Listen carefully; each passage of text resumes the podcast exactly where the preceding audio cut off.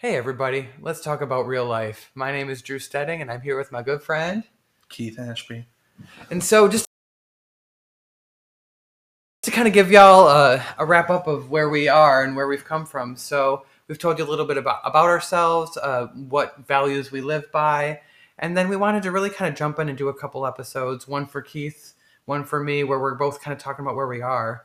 Um, Keith, thank you so much for the last episode when you really kind of delved in a little bit and you're very vulnerable about abandonment. And I really appreciate that conversation. Well, I appreciate you uh, walking down that road with me. And, uh, you know, I want to extend that same courtesy to you today. Just a little bit of a content advisory for this episode. We are going to be delving into the topic of suicide. Um, that can be a really heavy topic for people to listen to. So I wanted to make sure that people had an opportunity to kind of taken out. Um, if you want to skip through this episode, um, I am going to talk pretty graphically about my experience in grief and as pertains to suicide in my family.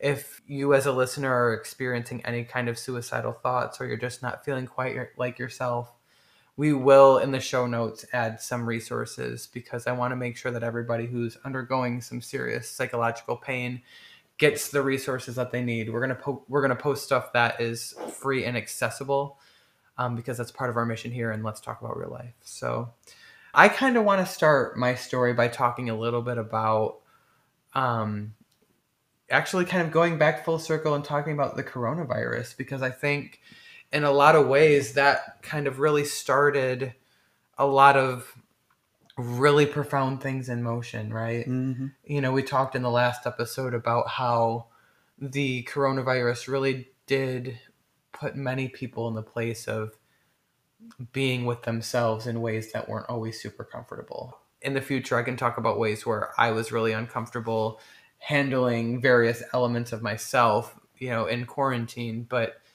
I know for a fact that the coronavirus really did play a role in a lot of isolation that unfortunately my brother experienced when he um, committed suicide. Yeah. And so uh, in July of last year, my brother Tommy, um, who's 19 years old, uh, took his own life. And uh, that's where I am. I have really been focused a lot on really thinking about the ways that in this life I tell my story and the things that I define myself by. I think I had a conversation with you, Keith, about how I was telling you how it felt that, like, for the rest of my life, I was going to be defined by grief. And I think, thankfully, fortunately, right now, I am more to a, a place where I'm defining myself by resilience and being more integrated with grief. Right. One thing that I can share about where I have been though is it's really been like a a stick of TNT went off in my brain.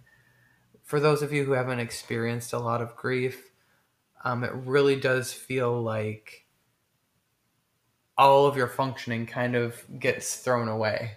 Yeah. Like I had to learn how to like manage my day to day affairs again, and you know, as somebody who doesn't have a traditional career anymore, mm-hmm life is all over the place anyway, right? And right. and schedules. I mean, I'm a scheduled person. You know, I, I go to bed around the same time, I eat at the same time, yada yada yada. But after Tommy killed himself, all bets were off. You know, I was doing what I was gonna do, if anything at all, that day, right?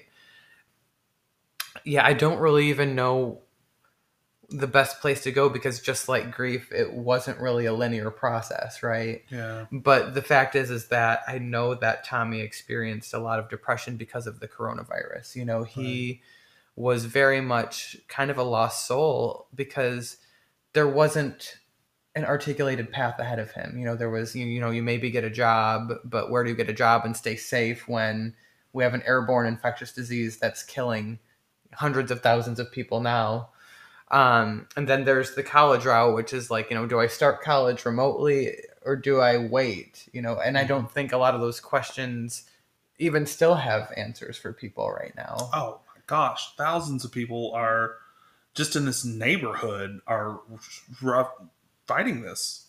What do you do? Exactly. I mean, I, my heart goes out for anybody who's who's especially a kid right now because you know we were talking about that earlier this is a hard time to be a kid. It's a hard time to be a kid.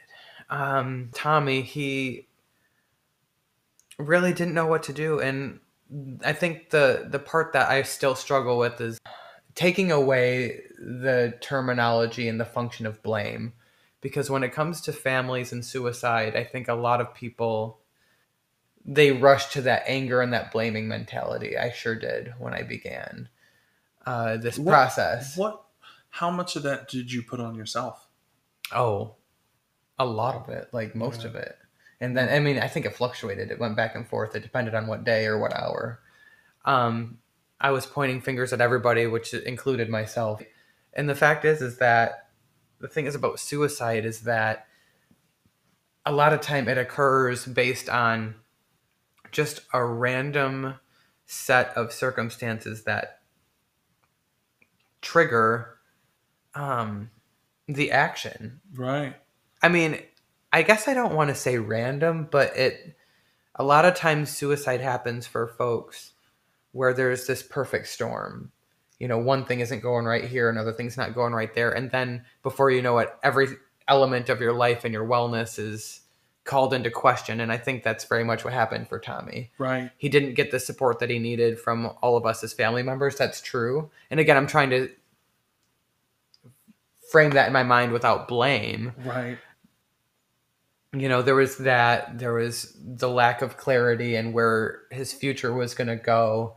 There was obviously the lack of clarity within his mind because depression is a disease that causes chemicals to misfire. We, you know, we think about the emotional side effects, but we also think about the physical. And so, I think for Tommy, it was the it was again it was that perfect storm of, you know, my emotions aren't right anyway. My family is not there for me in the ways that I want, and then, you know, he hung himself. very much in the midst of the Bermuda Triangle of despair. Yeah, that's a really good way to put Yeah. it. And when you think about what somebody is going through when they express they're struggling, you know, some of us go to the nth degree of like, yes, he's going to for sure kill himself and I have to save him. Some of us are more along the lines of, well, if I just keep talking to him, it'll be okay. And some are just in complete denial, right? And there's a lot of other variations in it's a spectrum. spectrum. Yeah, Yeah. yeah, good word, good word. And I think for me, I fell along, you know, the first two. Like, I was really, really worried about him. I mean, we talked about it months before he died, right? But my previous position, you know, my previous job, I was, I worked with a lot of suicidal people who are around Tommy's age Right. and I heard a lot of concerning statements, and I always erred on the side of caution, and I always try to get them resources, and I did the same for Tommy. How many in your career there did any of those people actually go through with it? Zero. So like, we had we had one situation with somebody who attempted, right. but they were fine, thankfully, and so I think a lot of that played into like my this you know false notion of like well even if they make concerning statements they'll probably be fine Right. but like I think the other wrench to kind of throw into the fire here though is I did ask my brother at one point, do you ever have thoughts about ending your life and how likely would you want to do that? And he said that he thought about it but could never see himself doing it. So that's complication number a billion, right? Right. I did the best that I could to always listen, but also me as a human being, I had to realize like that I can't be Superman.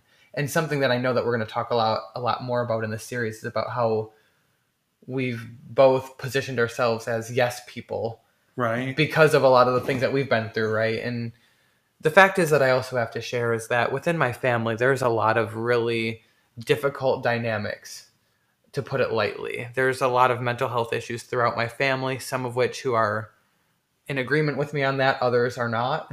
And so if any of my family members hear this, they might, well, I don't really care because here I am to be real about my perspective, right? Exactly. but so we have all this mental health stuff going on in our family and at varying degrees and i know that that also impacted my brother and the way that he saw himself and the way that he saw himself in the family and unfortunately i think that really impacted the way that he saw um, his worth. Because again you know when you're a teenager and you graduate high school and there's nothing going on in your life and you're just trying your best just to get up every morning and you're not getting the most positive reinforcement from the people who are again, I don't want I don't want this to turn into like a, family should do this and a family should do that, but in my opinion, there were a lot of things that I wish would have been able to happen for him. Mhm. And so that's really made this grief for me very complicated. But also, what do I know about their day to day when I'm in Texas and they're in Michigan, right? Exactly. And so I think that was a really humbling moment for me having to grant them a little bit of grace because I know that despite the fact that I wanted to blame my family and I still have issues with it sometimes, I still had to realize that they thought they were doing the best that they could for him, right? yeah. And then I also had to come to the point of like, how do I grant myself that? Yeah. because I'm human too. And unfortunately, like I think the thing that really I struggle with still and like I want to be very vulnerable, I am fairly confident that I was the last person that he reached out to before he did it. Yeah. And I did not respond within a timely manner. I responded to the text message like 30 minutes later, I think. That's unfortunately a detail that I have to walk with and I have to deal with. But I also have to deal with that in a way that promotes me growing in resilience and being able to say to myself, Drew, you did the best that you fucking could for him. Yeah. I talked to him for hours a day, certain days.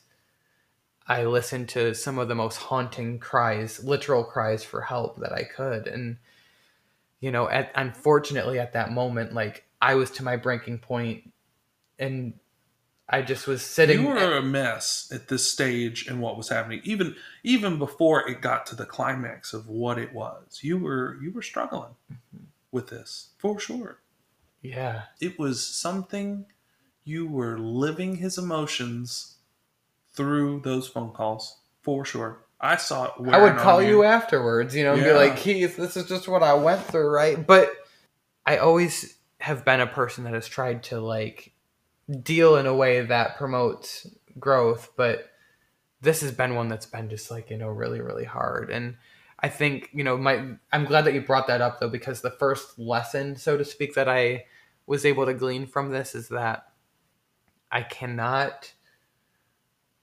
intertwine the content of everything that I live in the filters of other people's emotions. yeah However, I can what I can also glean from that is clearly I care a lot about other people. And that's why I still want to be a life coach, do this podcast and share my story for people.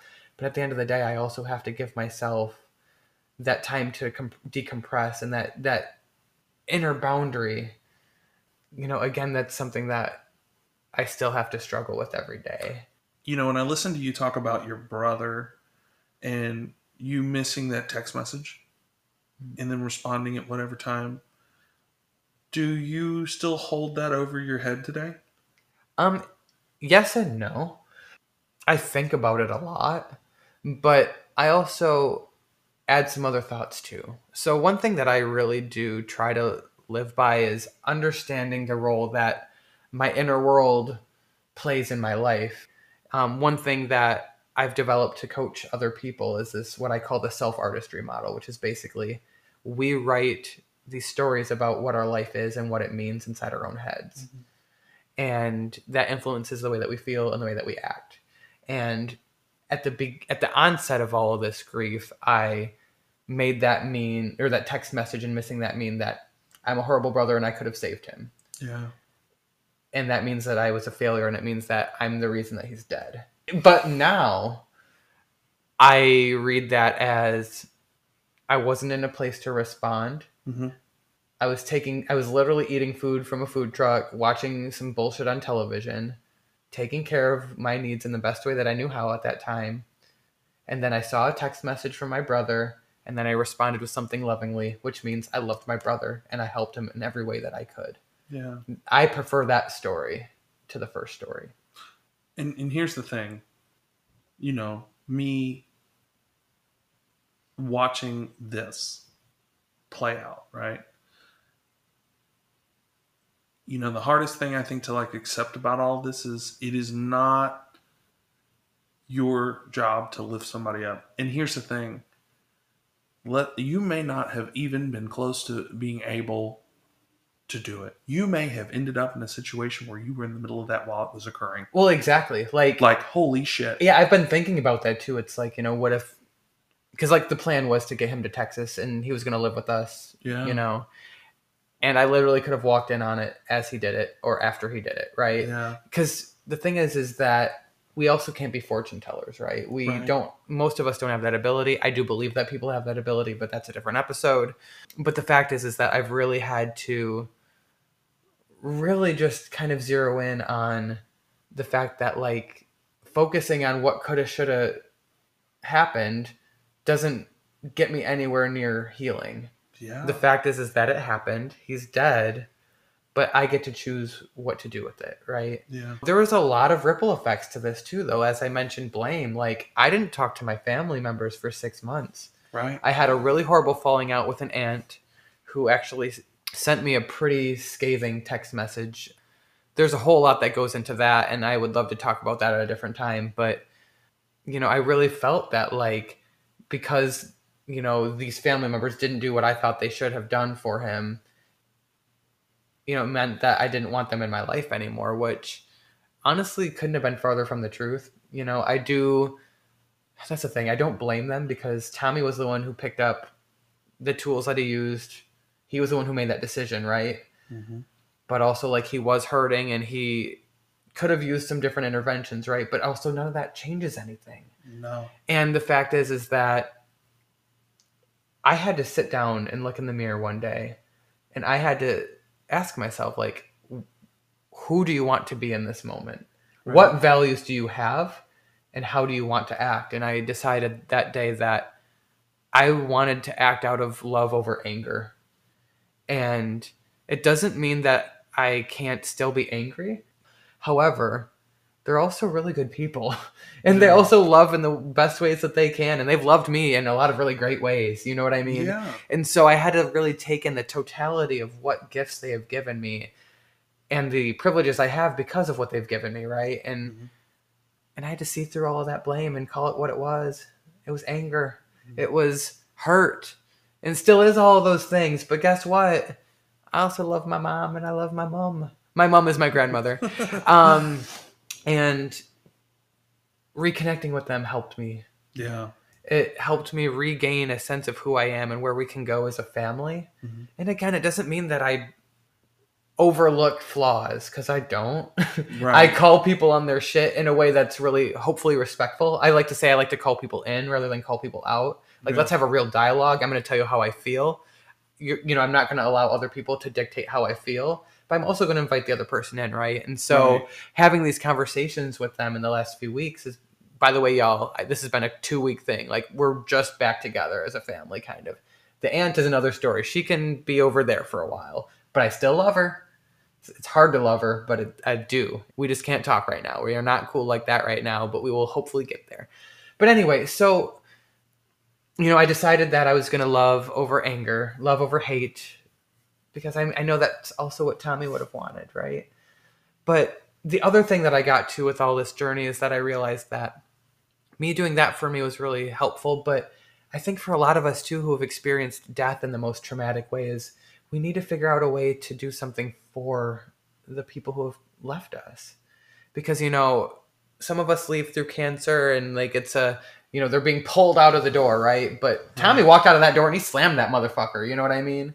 And so I want to honor that for him. And one thing that I'm really excited to announce on the podcast is I'm actually uh, starting my independent film career, and I am working on a very intense uh, independent film Yeah. about grief. Yeah. Um, I don't, to be honest with y'all, I don't know what it's going to be called yet. I have, I, I call it something, you know, project something like, you know, you know, Project Buckle Bunny or something. Which, by the way, is a good beer, but we don't have any sponsorship deals yet, so we don't want to go there. But anyway, ma- me making this film though has really, it's number one, it's been an anchor for me. It's been something that I can focus on to make sure that I'm functioning to the best of my ability that day. Mhm. But it also allows me to give to keep Tommy's voice here in a way. You know, the film is really fucking weird. There's going to be no dialogue. My partner Ryan is playing the Grim Reaper. It's almost like a music video fused acid trip, video diary, you know, I'm working with a really fantastic friend, Nefarious Nia of Nefarious Productions. Having that outlet, I think, is really important for us as we navigate grief. And to kind of bring it full circle a little bit to our previous podcast and when we're talking about abandonment, because I, I wholeheartedly believe that when we have some of the most strong emotions within ourselves that are quote unquote negative or challenging, they're always a result of ways that we've abandoned ourselves. Mm. And I think Give me- Tommy's death really forced me to make the choice of am I going to abandon myself or am I going to go along this journey? And I think there were some mornings where, you know, I was just laying in bed all day and I wasn't present with myself. And I think that's natural though. And like, I don't think that abandoning ourselves is always inherently like this horrible thing. But my hope is for anybody dealing with this is that you can find something to anchor you. You can find that film. You can find that person that you can call on the phone. I remember the day you called me or texted me Mm-hmm. and told me your brother died. I was sitting on this couch in this very spot. And it was a moment in life. It was like a gun was fired in this house. It was just this ringing, deafening silence. I think I sat here for like an hour just absorbing what it was and like Yeah. Because you know what my brother meant to me. Oh fuck yeah! And it was it was a heavy, heavy moment.